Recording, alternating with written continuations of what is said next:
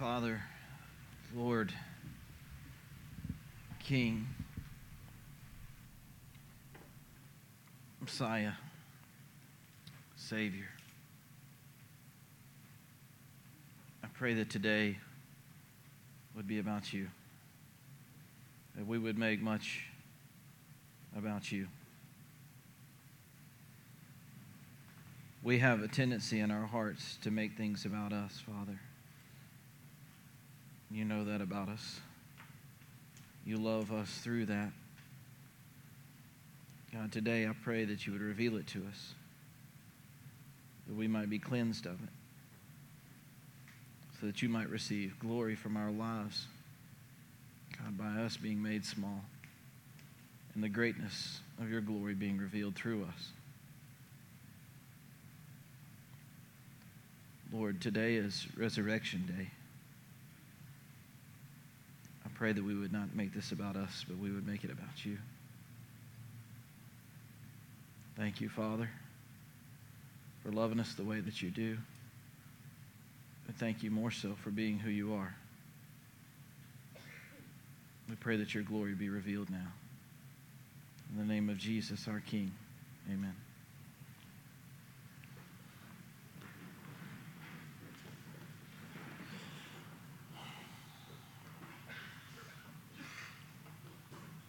Sometimes as a pastor, we give a lot of examples. Sometimes as a pastor, you become the example. And today is Easter Sunday, and I'd spent a lot of time thinking about what I was going to wear.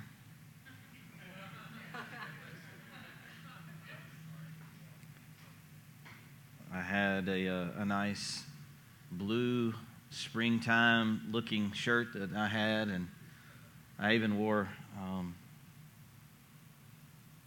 I even wore dress pants today. And as I was sitting there, and this is not to condemn anyone who dressed up today because I know that's what we do and I get it, but God convicted me in my heart, I had to ask myself the question Did I dress up today for him or for me?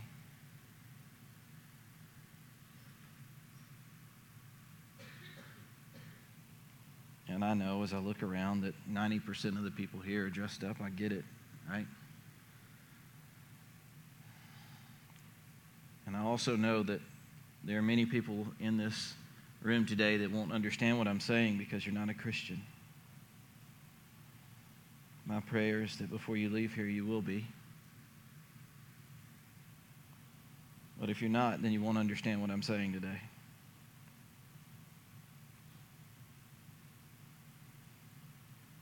The typical method for Easter for a pastor is to say something that will inspire you, to say something that will just wow you that will bring you to your knees and you will be in awe and you'll want to come back next Sunday to this place.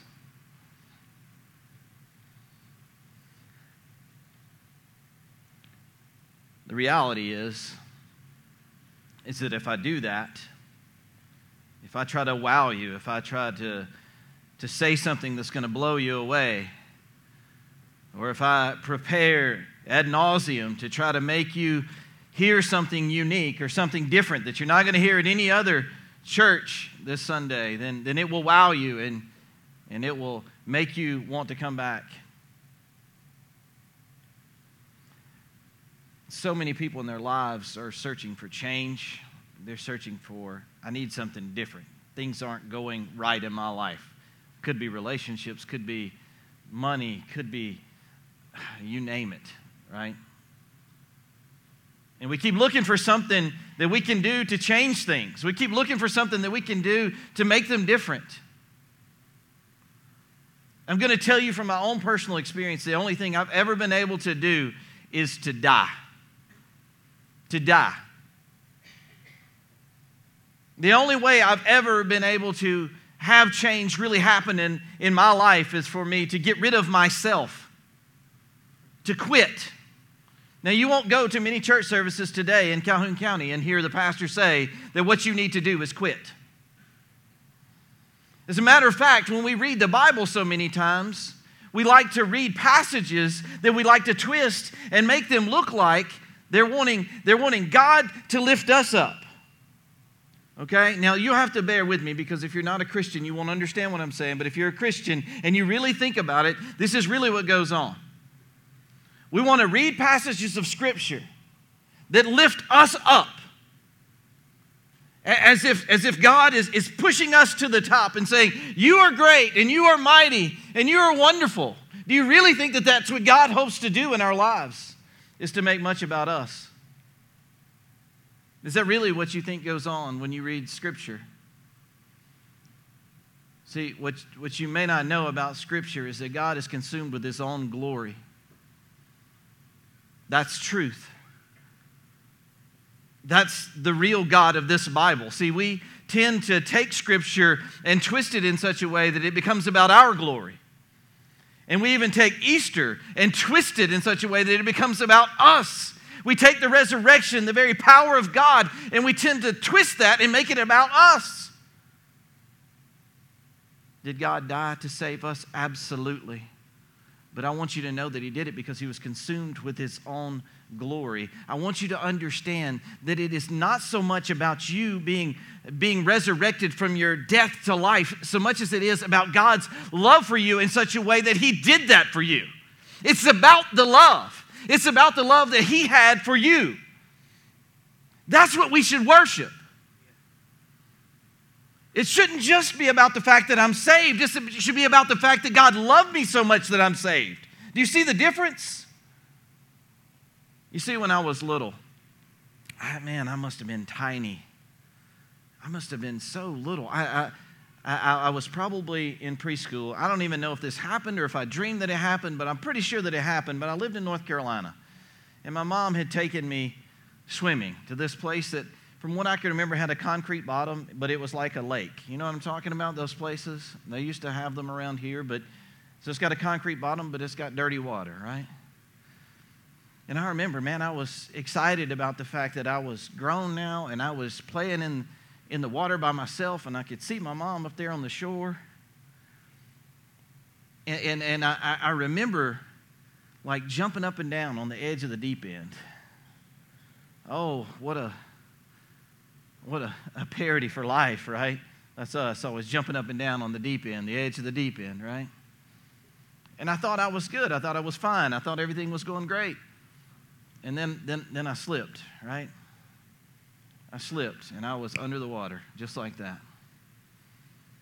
And of course, my mom, and you, you, many of you guys know my mom. Clothes and all, man. I remember seeing the necklace. I mean, she just dove in.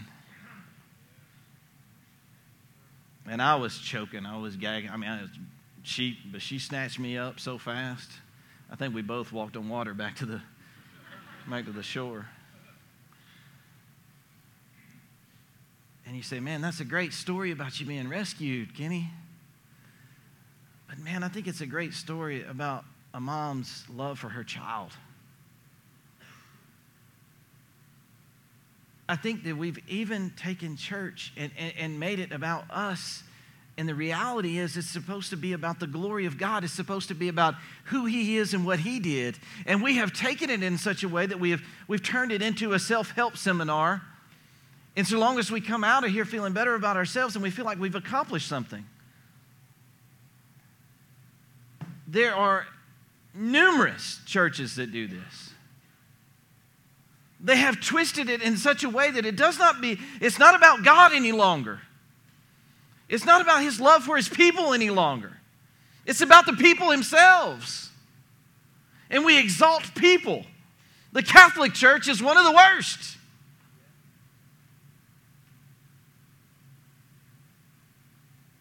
I don't get it. I don't get it. I think it's, it's unfortunate that our human nature is to take things, take something as precious as the glory of God, the resurrection of God, even, and to twist that and turn that into being about us. My prayer today is that you will just see Jesus, that you will see his love for his people, and you will see that through his word. One of the very famous passages in Scripture that even the Catholic Church likes to point to is when Jesus makes a declaration about Jesus. Excuse me, when Peter makes a declaration about Jesus. And this is something that, that a lot of people know in Scripture. In Matthew chapter 16, beginning in verse 13, it says this And Jesus came to the region of Caesarea Philippi. He asked his disciples who the people say the Son of Man is. Well, they replied, Some say that John the Baptist, some say Elijah, others say Jeremiah or one of the prophets. And he asked him, But who do you say that I am? Simon Peter answered, You are the Messiah, the Son of the living God.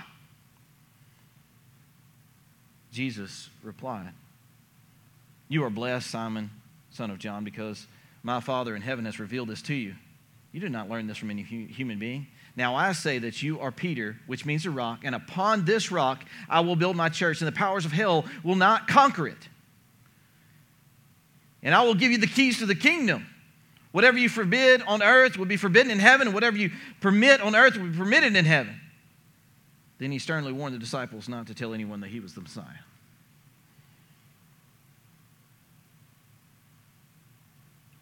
Is this about Simon Peter? Is this passage about Simon Peter? Jesus says, On this rock I will build my church. Does that mean that Simon Peter, Peter, who he called the rock, is that where Jesus is going to build his church? On a man? That God, who created the stars in the heaven and tells the waters and the oceans where to stop, that he's going to build his church on a man?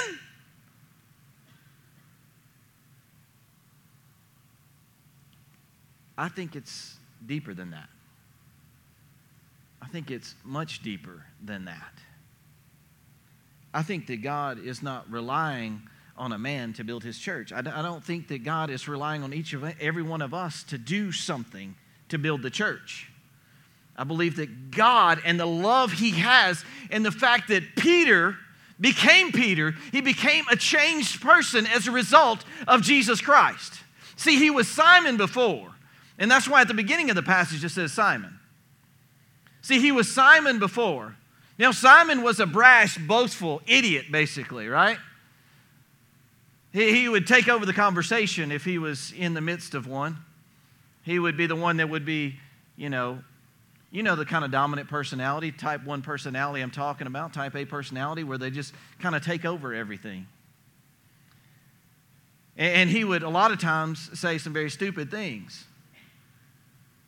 Do you think that Jesus was relying on this guy named Simon to be the foundation of the church? No.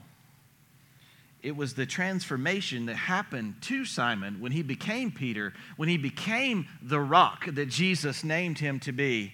That's the power of God. That's the transforming power of God. And on that transforming power, that is what God builds the church.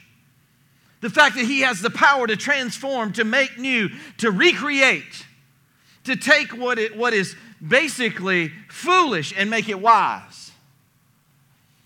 That's the rock on which Jesus builds his church. The transforming power, the transforming work that God does in people. Apart from Jesus Christ, the church is just a bunch of people gathered together. We might as well be eating popcorn and watching a movie.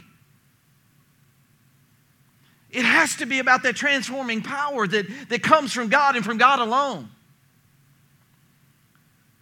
So, if you're sitting in a church service if you're sitting next Easter in, a, in another church, maybe, my prayer is that you look down.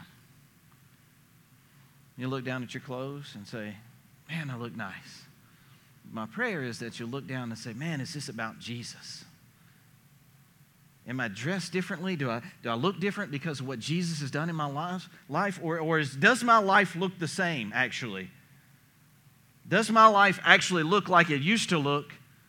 And there's really no transforming work done in my life, but really I just dressed up the outside to make it look like that there is. Jesus would call this a whitewashed tomb. That we just painted the outside and made it look new, made it look clean, but it's empty and it's dead on the inside. I don't think that there's anything wrong with dressing up for church on Sunday. I don't think that there's anything wrong with dressing up for church on Easter Sunday. I do think that there's something wrong with pretending.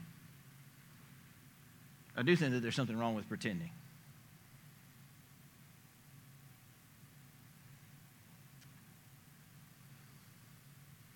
I want you to think about another situation. Oh, let's go back to Peter because, you know, a lot's been made about Peter. That, that Peter this, Peter that, and, and we want to talk about Peter. You remember Peter walking on water, right? Like that's a, a big, well-known passage everybody knows about. Peter walking on water. And, and he says, he says, Jesus, is that you? And he's like, Yeah, man, come on out here. The water's fine, you know. He's like, if you call me, I'll come, Jesus, you know. And, and Peter steps out on the water and begins to walk on water toward Jesus. And then what happens? We know we take, he takes his eyes off Jesus and then he begins to sink. Let me ask you a question. Is that passage about Peter? It's not about Peter at all. It could have been Kenny Nix standing out there on the water. It could have been Willie standing out there on the water, you know?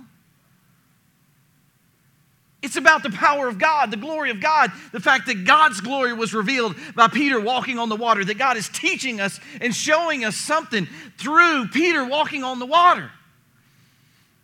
But we can't worship Peter. The worst kind of thing that we can do is to worship something else that isn't God. And when I say Peter, I want you to think about replacing Peter with the word me. Me. Because that is our biggest enemy. If you want to know what our idol worship is, it is us.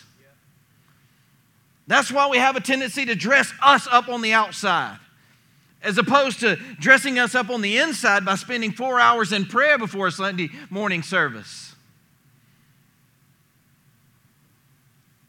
I mean, like, we have a tendency to worship ourselves. This, this right here, this is my greatest enemy.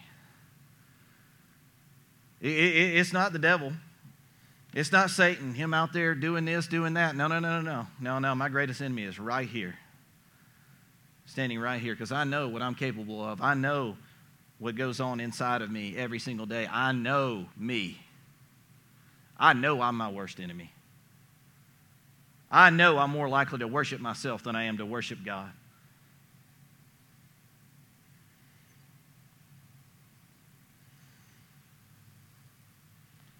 So let's look at Peter.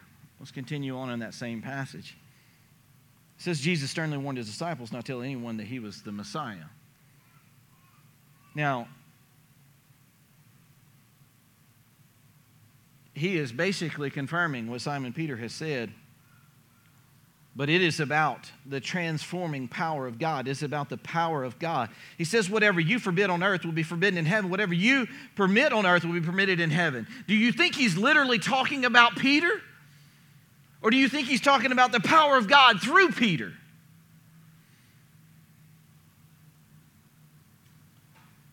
From then on, Jesus began to tell the disciples plainly that it was necessary for him to go to Jerusalem and that he would suffer many terrible things at the hands of the elders, and the leading priests, and the teachers of religious law.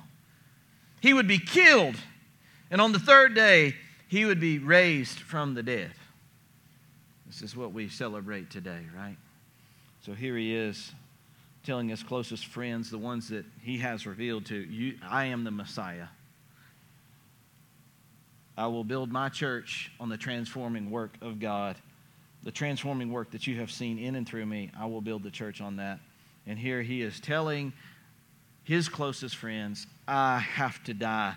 But on the third day, specifically the third day, he would be raised from the dead. But look at Peter. But Peter took him aside and began to reprimand him. You know how ludicrous that sounds? That we would, in human form, be able to reprimand the man that we, he has just revealed that he is the Messiah. He's the Son of the living God. Peter has just said You are the Messiah, the Son of the living God. And then he begins to reprimand Jesus. I don't think that's wise. Jesus has just told him what's about to happen, and then Simon's going to tell him, No, it's not. I know that you're the son of the son of the living God, but I got a better idea about how things are supposed to go down. My way is much better, God, than whatever your way is. I like my plan a lot better than I like your plan, God.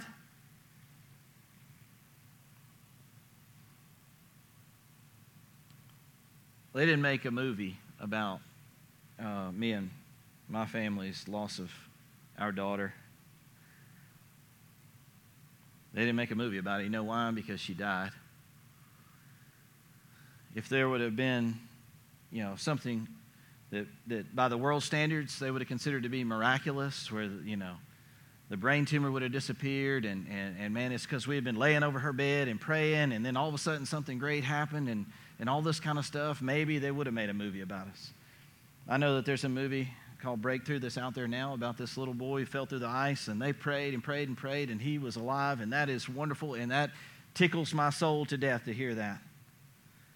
But the reality is, the only time that you have real peace is when you do what the lady did. I only saw the preview, but, but the, what the lady did is just, God, I surrender.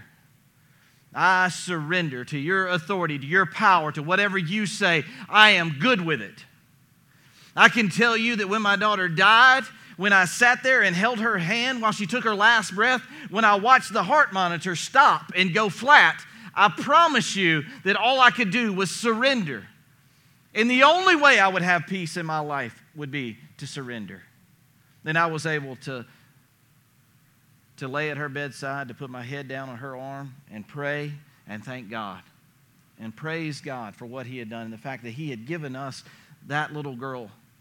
Even though it was for, for only a few years, that He had given us those few years with her, that we had grown to love her. But even though we grew to love her, we never loved her as much as He did. And I was so thankful. But I'm telling you, when those situations happen, the only thing you can do is surrender. To say no to yourself and no to the things that you want, your plans, your desires, your motivations, to say no, no, no to you and say yes to Him. There is so much freedom in that. There is so much power in that to surrendering to that power that exists in Jesus Christ. He reprimanded him for saying such things. Heaven forbid, Lord.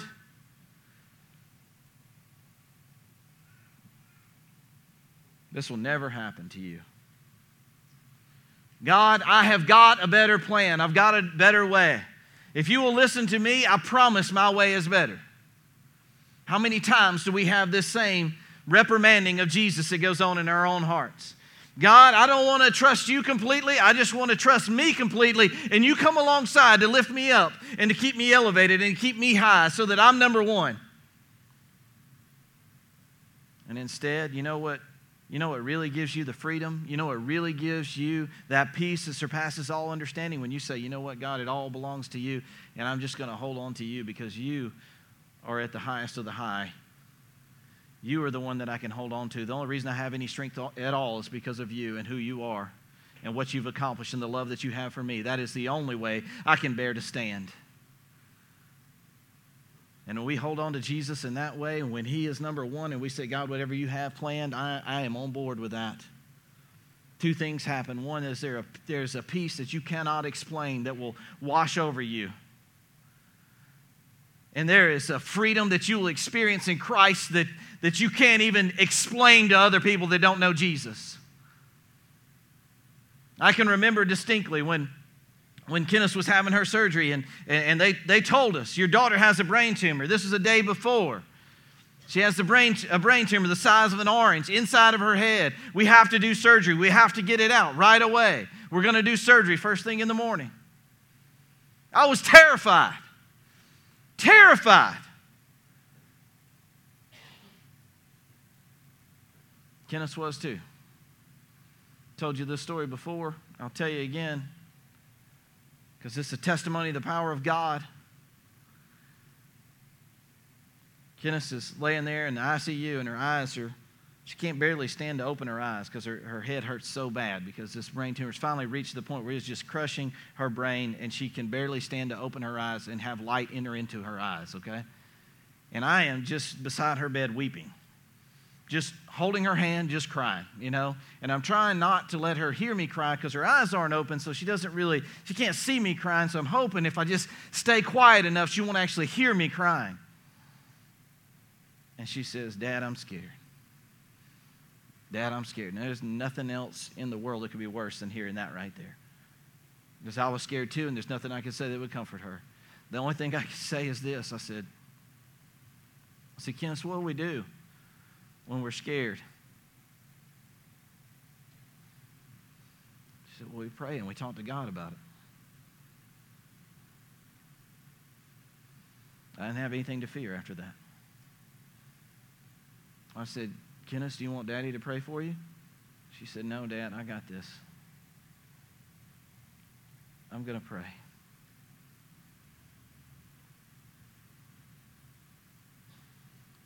Being rescued from her brain tumor. That would have been an amazing story. That would have been a wonderful story to, to be able to stand up here and tell you that she's alive and well and she's working back there in the kids' department, but that's not the story. The story is that Kenneth trusted her heavenly father. The story is, is that God loved her more than I ever loved her. The story is not that you were rescued from your sin, but that God loved you enough to rescue you from your sin. We don't worship his, the salvation that we have, we worship the fact that He loves us enough to provide salvation for us. Do you see the difference? You see the difference? See, we're always hanging on to the end of the story. The story, the story began the story began at the point where his love began. That's where the story began.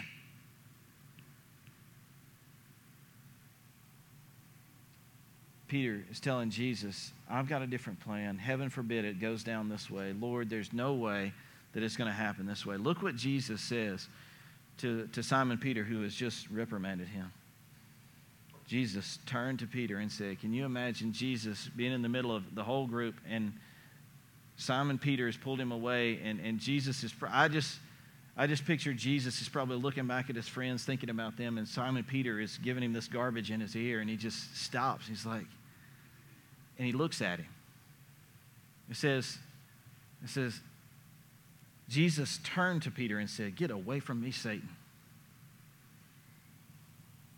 You are a dangerous trap to me. You are seeing things from merely a human point of view, not from God's. Oh, isn't that us? Isn't that us? You see, from our point of view, none of us would sacrifice our child for everybody else. But from God's point of view, that's exactly what needed to happen. And for, for a person to say that there's got to be a different way, that there's got to be some other way, that's from Satan. That's from Satan. When it became Peter's point of view and, and Peter's desires and his heart and his motivation, that was from Satan. Then Jesus said to his disciples, If any of you wants to be my follower, listen carefully to what it says about being a follower of Jesus Christ. You need to know this. You must give up your own way. You must give up your own way. Oh boy. Everybody thinks that that's, that's about that's about sin, right? Like, like you're supposed to turn from your sin. Yeah, repentance, Kenny, I got it. Your own way. No, no, no, no, no. It's not just about that. It is about turning from sin. It is about giving up your desires and your motivation. It's a different way of thinking. You've got to give up your own way of thinking. You've got to give up your selfish desires, your own motivation that is all about you. And you've got to change that so that it becomes about God. That my life no longer belongs to me, but it is about God. Because later on, Paul has to reprimand Peter for this very same thing. In Galatians chapter 2, Uh, Paul, Paul has come and, and he, he, he's talking to Peter because Peter has said, You know what? I agree with these people that have come and said you need to be circumcised in order to be a Christian too. You need to have circumcision in order to be. And Paul calls him out on it. And he's saying, Man, you're going by the old way of thinking. You're thinking according to the law.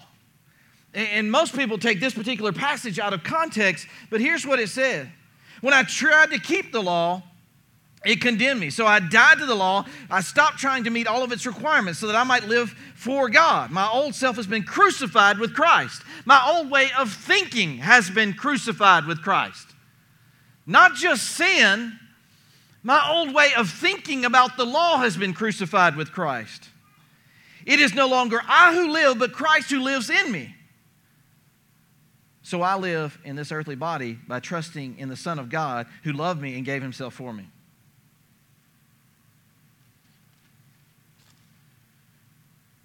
I think we got to change our way of thinking.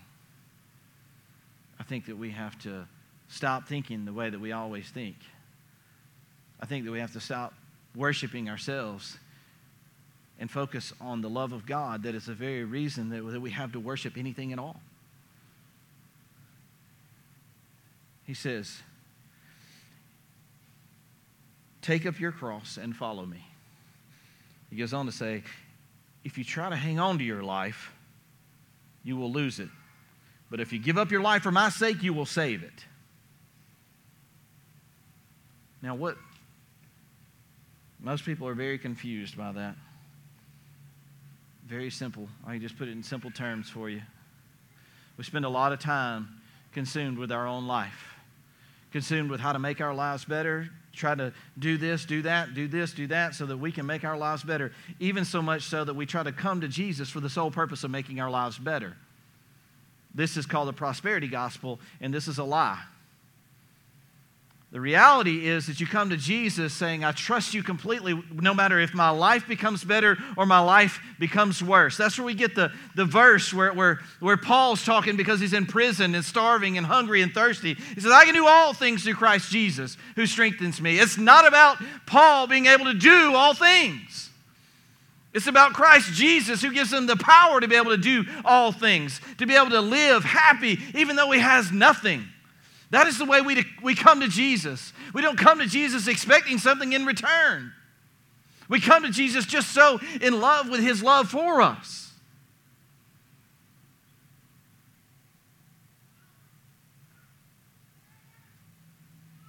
Take up your cross and follow me.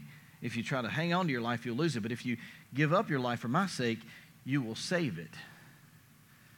What is he trying to say? He says, Die to yourself if you want real change in your life, if you want something to be different in your life, you got to die to yourself.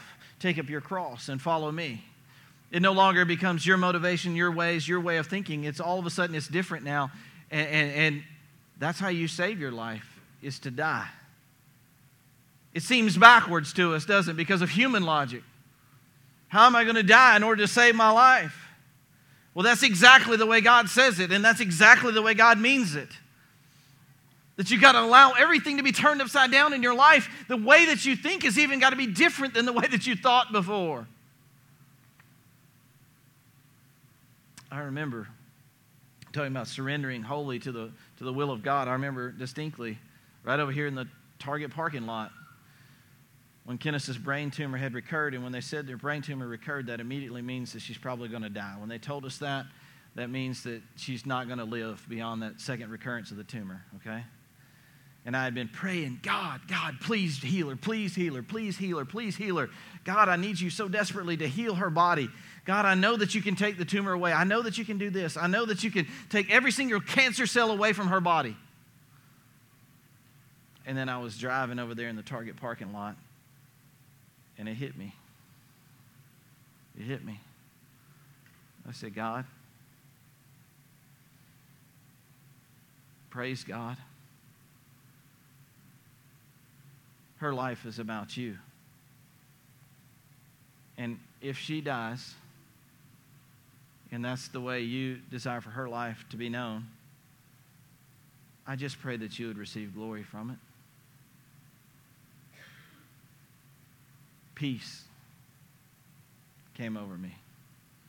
Because now it wasn't about the end result. It wasn't about that anymore. It was about the surrender. When she was having her brain surgery the next day, right after she'd been diagnosed, and, and I remember they said they were going to have to cut her from here and shave her head and all this kind of stuff and remove her skull right here. And I, I remember so distinctly giving that to God. God, her, her life is in your hands. I cannot be in there. I, I, I am not a surgeon. I, I, I can't do anything to save her. Not even the, the people that are in there can do anything to save her apart from you. You have gifted these people, and anything that you've given these people to be able to rescue her right now, God, it comes from you. And I can tell you wholeheartedly that while she was in surgery and while they were removing her skull and taking the tumor out of her brain, that I had a peace that I could not explain to you. I was perfectly at peace with the fact that she may die in the next few hours. There was perfect peace. I don't say that boastfully because that, did, that peace did not come from me. That peace came from God all I had to do was die to my own selfish motivations, my own selfish ways. That's the only way I was going to experience that kind of freedom that could only come from God. If you want to save your life, then lose it. And lose it to save it. Jesus says, This is the way. This is the way that's from God. He said, What would it benefit you to gain the whole world but lose your own soul? Is anything worth more than your own soul? Because, because here he's talking about the reality of, of, of how you've got to come to him. You've got to come to him through death, through taking up your cross, from dying to yourself, allowing everything to be changed about you. Is anything worth more than your soul? For the Son of Man will come with his angels in the glory of his Father and will judge all people according to their deeds. And I'll tell you the truth some standing here will not die before they see the Son of Man coming in his kingdom. Now, in, in Luke, he talks about the same thing. But listen to the context in which he talks about it. He's talking about the, the coming of Jesus. I just want to read this to you. It's not going to be up on the screen. I just want to read this to you.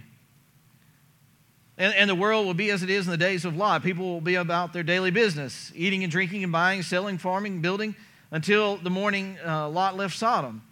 Then fire and burning sulfur rain down from heaven and destroy them all. Yes, it will be business as usual right up to the day the Son of Man is revealed. On that day, a person out on the deck of the roof must, be, must not go down from the house to pack, or a person out in the field must not return home. Remember what happened to Lot's wife? If you cling to your life, you will lose it. If you let it go, you will save it. That night, two people will be asleep in one bed. One will be taken, the other left. Two men will be Two women will be grinding flour together at the mill. One will be taken, the other will be left. Jesus is saying, even when the kingdom returns, even when he returns to take his people home, there'll be nothing you can do at that point. It will be about losing your life. When that day comes, you won't want to pack up, you won't want to get everything ready to go. You won't be worried so much about your life, your desires, your motivation. You'll just, you'll just be focused on God. If that is a pattern of your life, you will be the ones, one of the ones that will be taken. If you are so focused on your life and doing like Lot's wife did, holding on to this, holding on to that, he said, then, then I'll give you what you desire. You can have it. You can stay here with it while the others are taken. Think if I were to ask everybody in this, this place, man, if Jesus came back today, who wants to be taken? Who wants to be go, going with him? And everybody in here would raise their hand, man, I want to go with Jesus. I want to be where he is. I want to be in heaven where, where Jesus is. Is that the pattern of your life right now? Such that you really live as a foreigner here on this world, but your mind and your heart is so focused on Jesus that you're already there?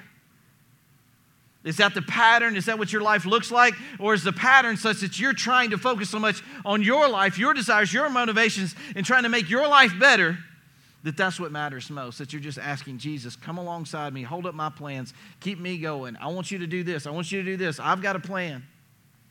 Instead of wholly surrendering to Him.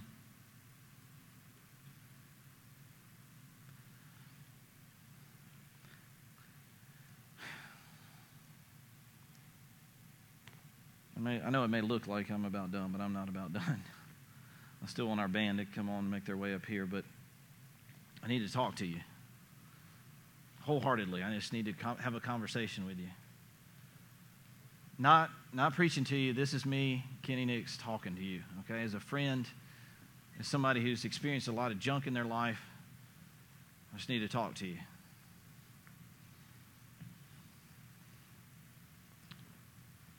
When you try to do it your own way, you're going to fail. When you take your desires and your motivations and try to put those on God and put those on your life, you're going to end up missing it all. You're going to miss everything. You're going to think that you're making your life better. You're going to think that you're making some improvements. But I promise you that the only way that, that anything's going to change in your life is when God does the work. The only way for God to do the work is for you to put your life in His hands, for you to die to yourself and say, God, it belongs to you. It is no longer I that live, but Christ that lives within me. Even my way of thinking is different now. The only way that you're going to be able to, to do something different is when you die to yourself. Jesus talks a lot about death. He talks about a lot, a lot about death and a lot about life. But the context in which Jesus talks about it, he talks about you dying to yourself. And the only way that you're going to find life is you're going to find it within Him. Some people in this room are trying to find it apart from Him. Some people in this room had come to an Easter service hoping that you would find an easier way, some, some six point sermon that'd be able to tell you how you can have a better life right now. Some, some ways that you can do, some steps that you can take so that you can have a better life, so that you can be happier, you can be more at peace, you can be more this or more that. I'm telling you, the only way that you can do any of those things or become anything different is for you to say no to yourself and yes to Jesus. There's no six point plan that I can give you that's going to make that happen. You've just got to die. You've just got to quit. You've just got to say no. That's the only way it will happen. Think about the disciples and you think about what was going on when Jesus was in the tomb, and their lives were in disarray. And they'd just been having dinner with him. They, they, they had just sat down to a meal with him, breaking bread with him, enjoying a meal with Jesus. He starts talking about death and how he has to die, and they're like, no, man, no. And Peter, he says, you know what? That guy over there, he's weak, but not me. If something goes down, I'm going to have your back. And Jesus looks at him and said, Peter, Peter, you'll deny me three times before the rooster crows. Before tomorrow happens, you'll deny me three times. No, no, no, no, no, no, no, no. And everything that Jesus said is coming true. Don't you know that that was on Peter's mind while, he was, while Jesus was in the tomb? Don't you know that that's what was on his heart? Thinking, man, I had told him I would. I had told him this. I had told him that. And the whole time Jesus has said, you know what, Peter? The only way that you're going to be able to do anything is if you die to yourself, take up your cross, change your own way of thinking. Think about all the people that had worshiped him, been around. Maybe they fell down at his feet and, and sang, Hosanna, Hosanna, as he was coming into Jerusalem praising Him for, for being God among us. God has finally come to His people. And now He was dead in a tomb.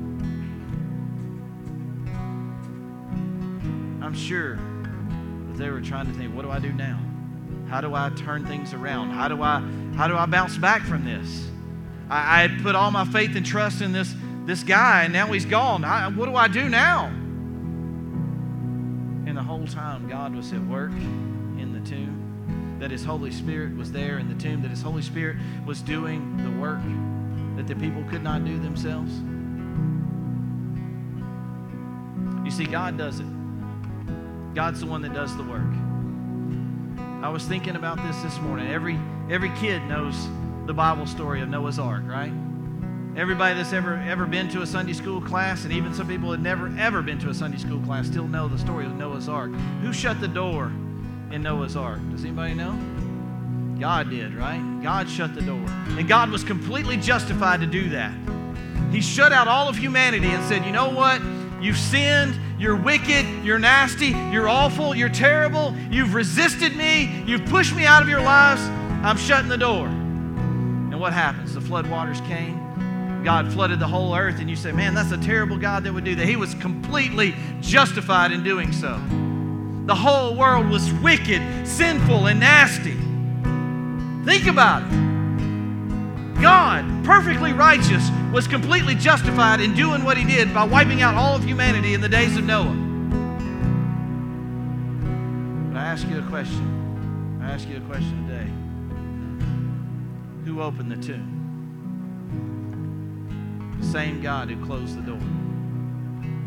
He opened the tomb, not so that Jesus could come out. We know in Acts that Jesus could walk through walls and doors without ever opening them. But Jesus, God, opened the tomb so that we could see that He was no longer there. See, it is the work that we cannot do, it is the work of God. That is what we are to praise. It is not us, it is not about us. Today, Resurrection Day, is not about us, it's all about God.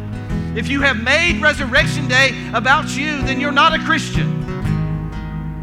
Resurrection Day is about the mighty power of God and His love, and we are to worship His love.